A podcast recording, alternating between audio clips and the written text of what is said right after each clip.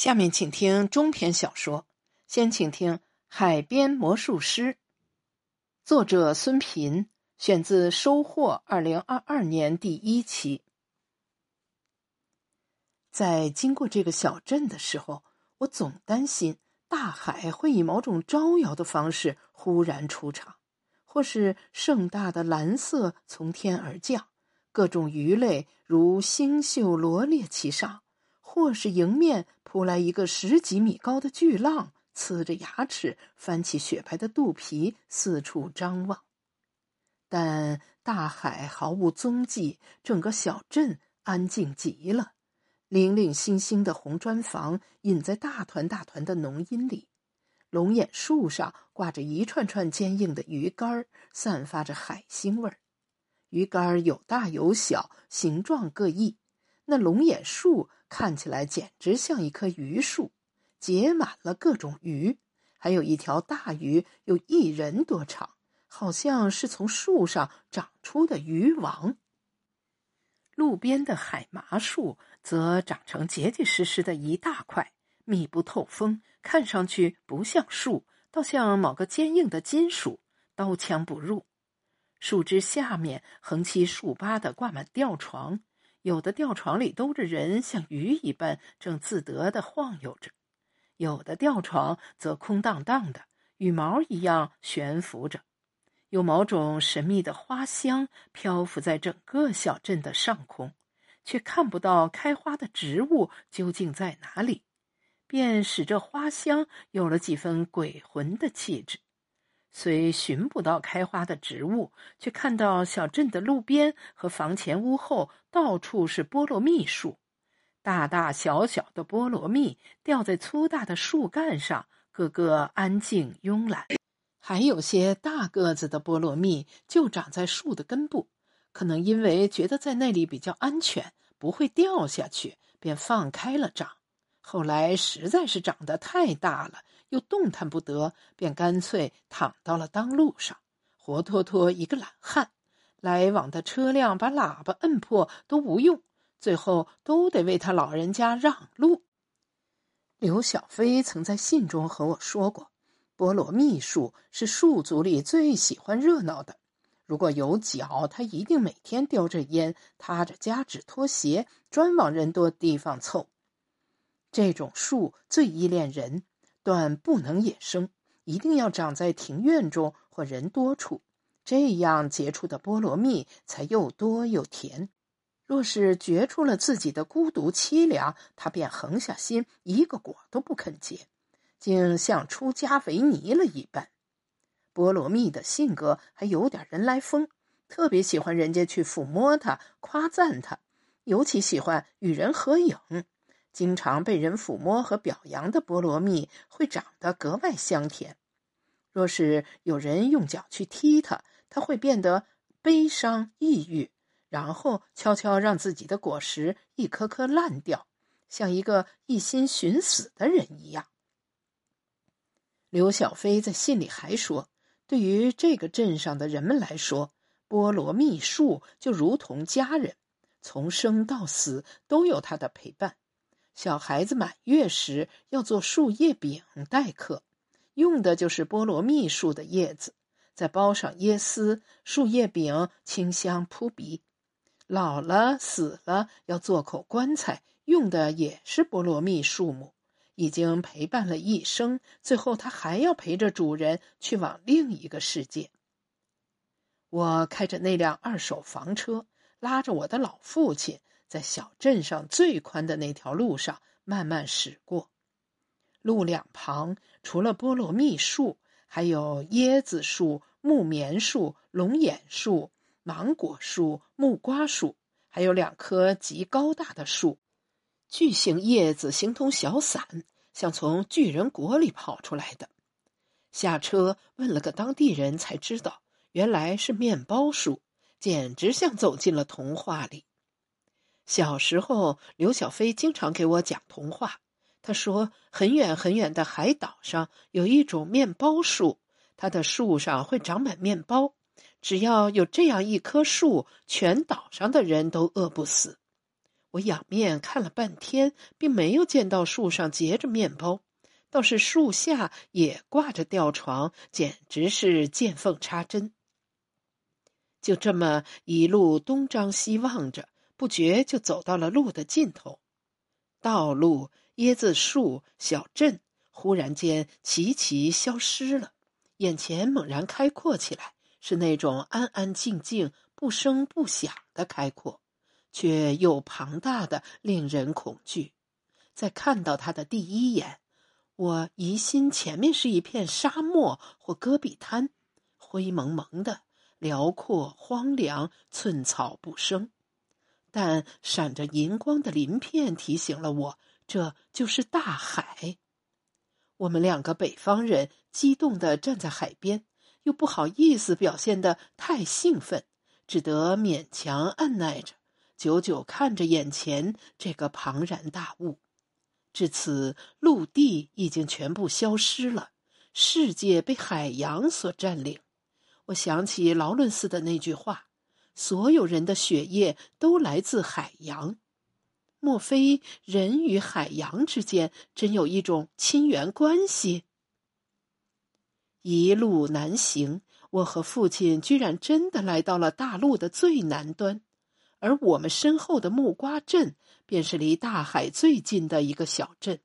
也就是说，刘小飞正是从这里消失的。刘小飞是我的哥哥，大我四岁，从小就比别人蹿得高，所以年纪轻轻就开始驼背，好像不太好意思长那么高。一根细长的脖子，上面还结着一个大大的头。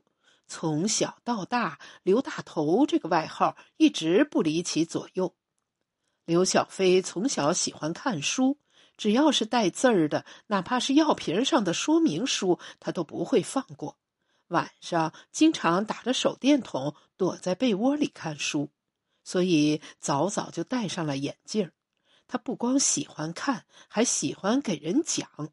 他最忠实的听众就是我。我尤其喜欢听他讲那些公主和巫婆的童话。那年我六岁，正在上幼儿园，刘小飞已经上小学了。我母亲就是在那个冬天去世的。去世前半年，他已经没法上班了，就办了病退，终日歪在炕上织毛衣。他不停的给我和刘小飞织毛衣和毛裤。先织了一身厚的，又织了一身薄的，织完薄的，又开始织大尺码的，等我们长大些穿。他想提前把我们一生穿的毛衣都织完，给我们存起来。那半年时间里，我家的炕上总是滚动着五颜六色的毛线球，毛茸茸的。大黄猫把炕当成了它的练球场。不时把毛线球抛向空中，再跳起来接住。冬天炕烧得很烫，有时候我半夜被热醒，一睁眼发现母亲还是那个姿势，石像一般，正端坐在昏暗的灯光里，一针一线的织毛衣。母亲去世后，刘小飞帮我把那些彩色的毛线球保存起来。他对我说。等这些毛线球长成毛衣的时候，母亲就回来了。等到我十七八岁的时候，那些手织的敦实毛衣已经过时了，没有人再穿它们，而毛线球已经被虫蛀了。我便把它们一起放在了箱子底，铺上了樟脑球。樟脑球使它们变得寒寂阴森，它们像古代那些守墓兽。终年不吃不喝，只是静静沉睡在黑暗的箱底，帮我看守着童年的那点珍贵记忆。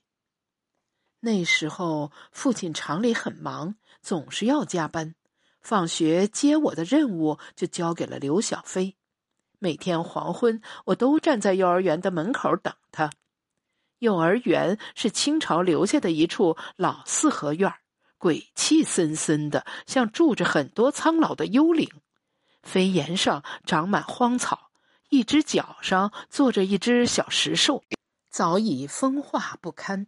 不远处有棵千年古槐，也老得成精了。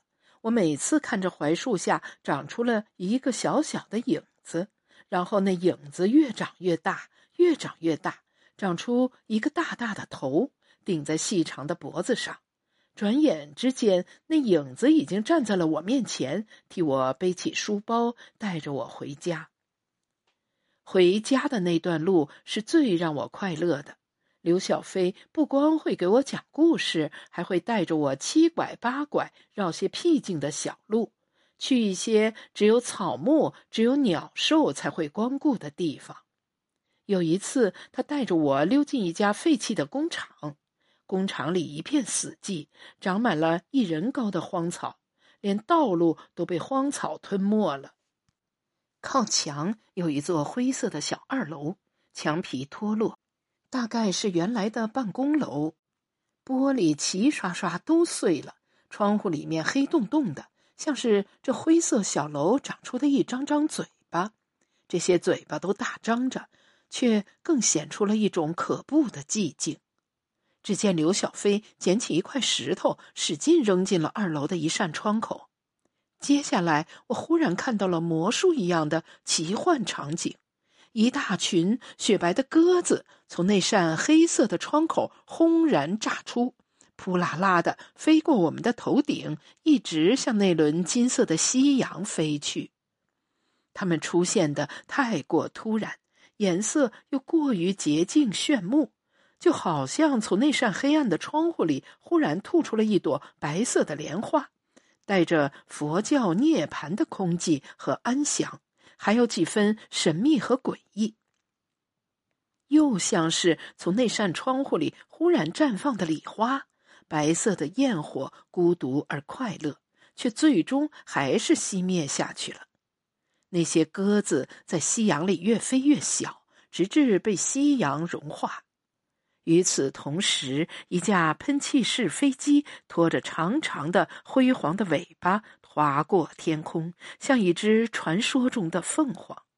我们俩仰脸看着天空，直至那壮丽的大尾巴化成片片羽毛，直至最后一缕光线也被黑暗所淹没。而与此同时，象牙色的月亮已经从天边浮了出来。还有一次下了一天的雨，他去接我的时候，雨刚好停了。我们穿着笨重的雨靴往回走，我淡绿色的雨靴上还打了一个红色的橡皮补丁，是从车胎上剪下来的。他带着我走进一片枣林深处，那里有一个用塑料布搭的小棚子，可能是用来晒枣的。怕枣被雨淋了，他兴致勃勃把我拉进那塑料小棚子里，指了指我们头顶。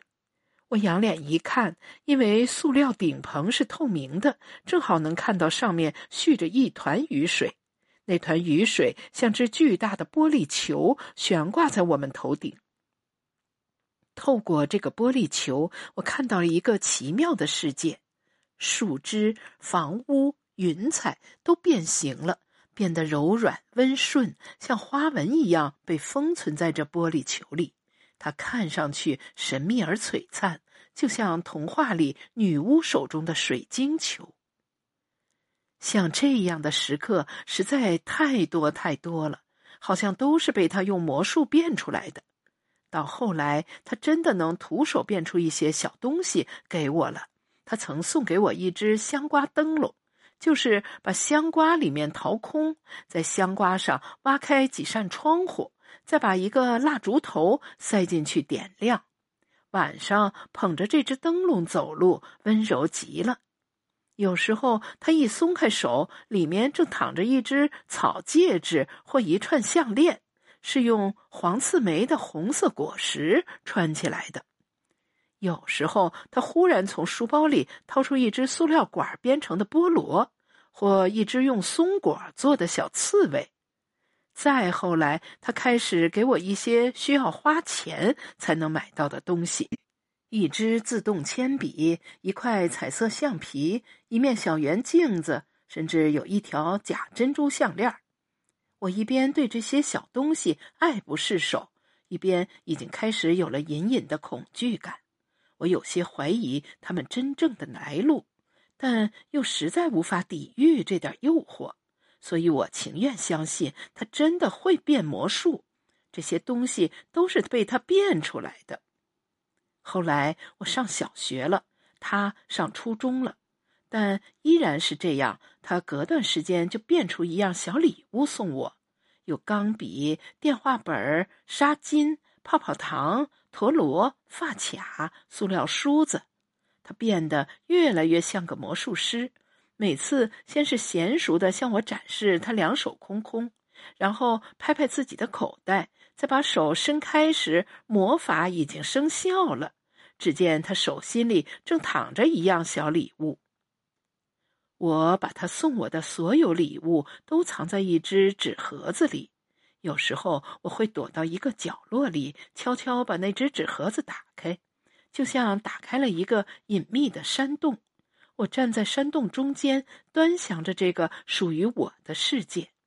山洞里飞瀑流泉，杂花生树，我流连其中。但与此同时，我又清醒的知道，它们其实并不是真实的，可能只是一种幻影。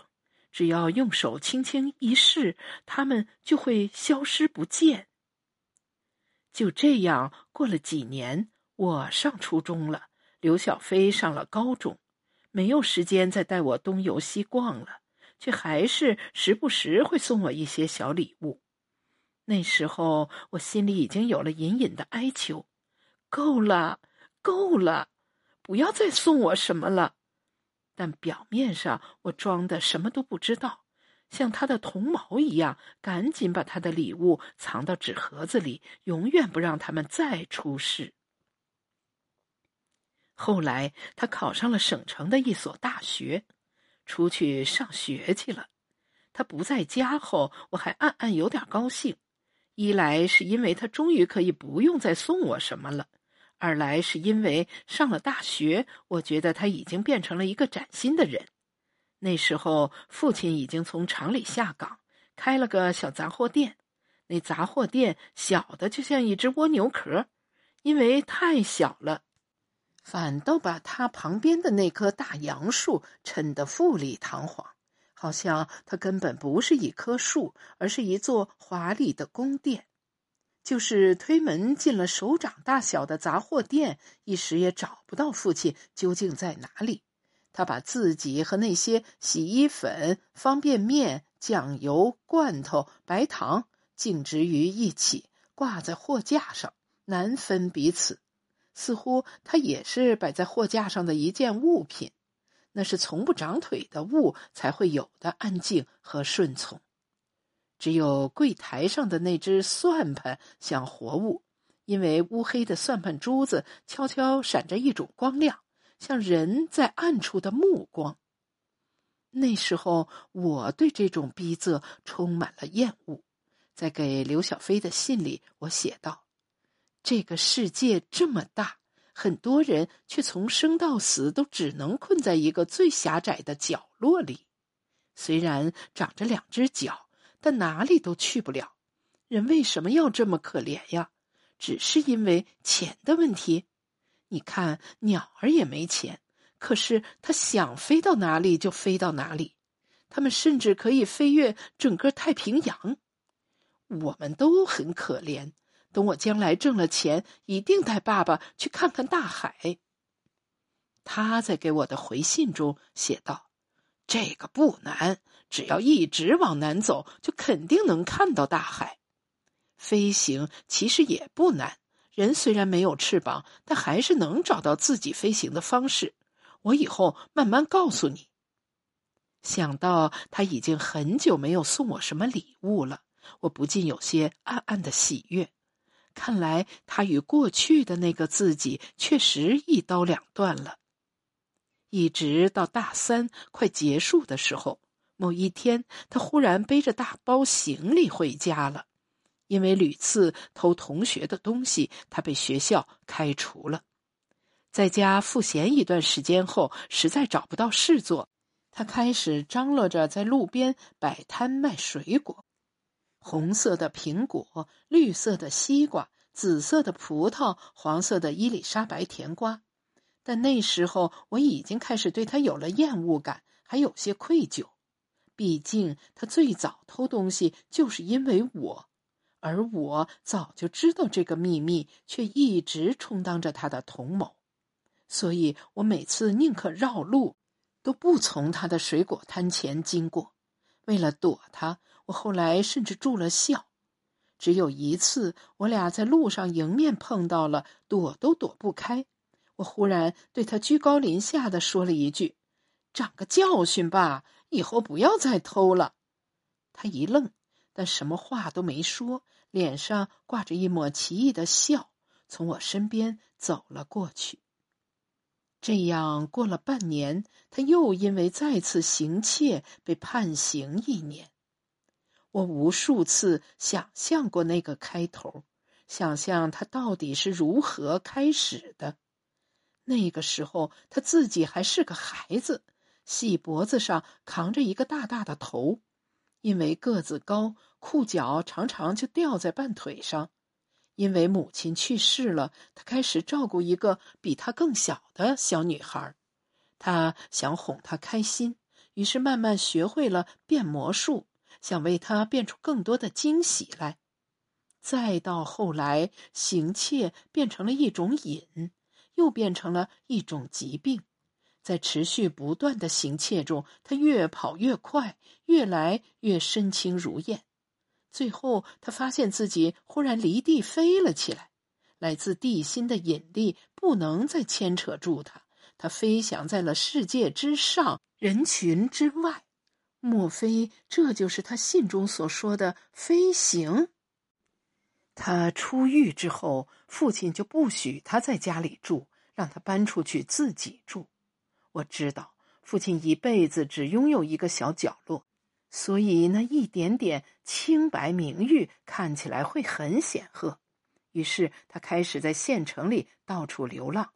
那时候县城里很多废弃的工厂纷纷被拆掉了，开发商开始在工厂废墟上建楼盘，他便靠在建筑工地上打工为生。那时候我已经上大二了，之所以报了中文系，是因为可以看很多小说。代替了刘小飞给我讲故事。寒暑假回家的时候，我没事儿就骑一辆破自行车，在县城的大街小巷里偷偷寻找他的踪影。有一次走到县城西边的建筑工地上时，夕阳已经快要落山了。这里本是一大片荒地，长满野草，到秋天的时候会变成金色的原野。在秋阳里烈烈燃烧，看样子这里也要被用来开发楼盘了。荒野上远远近近站着几座高大的塔吊，我闲来无事，便倚着自行车，仰脸看着那座就近的塔吊。我发现塔吊的最上面居然还有个很小的屋子，像住在大树顶端的鸟巢。再仔细一看，小屋里居然还有一个人，一个很小很小的人。我有些羡慕的仰视着他。地上除了人就是人，拥挤不堪，而他一个人住在半空中，像飞鸟一样，何等逍遥自在！正想着的时候，那人从小屋里走出来了，开始活动筋骨，在平衡壁上来回散步。因为实在是太高了，他看起来只有巴掌大，身轻如燕，毫无肉身的沉重感。来回走了几趟，他忽然在平衡壁上跑起步来，而且越跑越快，越跑越轻盈，一直跑到了平衡壁的尽头。我屏住呼吸看着他，我断定他下一秒钟就要飞起来了。我想。难怪他每天能在这么高的塔吊上工作，也不需要上厕所。他根本不是爬上去的，而是飞上去的。他有会飞的魔法。这时候，夕阳已经开始落山，玫瑰色的晚霞铺满了半个天空，一轮巨大的血色落日做了他的背景。他站在辉煌的夕阳里，展翅欲飞。我久久仰望着那个小小的影子，再次想起刘小飞信中所说的飞行。也许他就是刘小飞。我还试图找过他住的地方，我想起码知道一下他到底住在什么地方。我曾在北关找到了一座奇异的房子，就那么孤零零的一间青砖房，被包围在一大片野草野花的中间，看上去如舟行水上，悠然自在。这间房子镶嵌着老式的木格窗户，每个格子都不大，但上面居然没有一块玻璃，而是用五颜六色的破烂衣服把这些窗户格子都堵上了。也许是为了能遮风避雨，红的、绿的、蓝的、白的、黑的、灰的、紫的，像把各种颜色的油画颜料堆了上去，厚厚一层。堆成了一种立体的浮雕，简直像一场华丽的魔术。你不知道那窗户的后面会忽然走出什么：一个人、一只狐仙或一个妖怪。看到那房子的瞬间，我忍不住微笑起来。这是只有刘小飞才会变的魔术。门是锁着的，我知道随便扯掉一件衣服就能看到里面，但我最终也没有扯。只是盯着那扇奇异的窗户看了很久，然后推着自行车慢慢离去。我还曾在西街的大榆树底下找到了一座废弃的汽车房子，就是用退役的公交车改装成的房子。这种改装首先要给那公交车做个手术，把四个轮子卸掉。因为汽车房子的主人像是怕这辆车哪天会忽然跑掉，还把他的底座砌在了水泥上。这样一来，他就彻底脱离了汽车的族类，强行挤进了房屋的族群，却又被别的房屋排挤，觉得他到底还是一辆汽车。难怪他要躲到榆树底下来。其次，要把车里的座位都拆掉。腾出空间来另作他用。我隔着车窗玻璃往里看了看，里面摆着一张旧桌子，桌子上放着一盆绣球花，开得正好。还有两把椅子，桌椅的颜色不一致，看起来是拼凑在一起的。有一只很小的铁皮炉，上面架口钢筋锅，一只红色塑料桶，大概是蓄水用的。因为空间小，没法放床，就在角落里铺了一张破旧的床垫我又绕到门口一看，门也是锁着的。门口摆着一张捡来的旧沙发，一张用树根雕成的茶几，虽然糙了点儿，却也颇有几分野趣。俨然车里是卧室，而这里是客厅了，真够宽敞的。门口还挂了一只自制的风铃。是用长短不一的钢管做成的，有风吹过时，只听榆树沙沙作响，而风铃叮咚。汽车房则安详地伏在大树下睡觉，如一只温顺的大型动物。我躺在门口那张沙发里，浓荫披挂在我身上，树叶间筛下的阳光如一张华美的豹皮。我想，这也有可能是刘小飞住的地方。只有他才有可能把一辆汽车变成一座房子，再把一座房子变成一只大型动物。也许有一天，这座汽车房还会变成鲸鱼游进海里。反正他是个魔术师。还有南街的那座尼姑庵，废弃多年，早已没有尼姑在里面修行了。殿内布满蛛网，院中长满荒草。据说倒是有狐仙住在里面，还十分美貌。当有流浪汉寄身其中，狐仙便出来为其做饭。我也去找过了，没有看到美艳的狐仙，也没有找到刘小飞，只看到店里有几尊破败的泥塑，还有那些废弃的厂房，早已没有人住的筒子楼。破旧的仓库、枣园里的小木屋，我都一一去过了。奇怪的是，就在这么一个巴掌大的县城里，我却怎么也找不到刘小飞。我想，原因只有一个，那就是他根本不想让我找到他。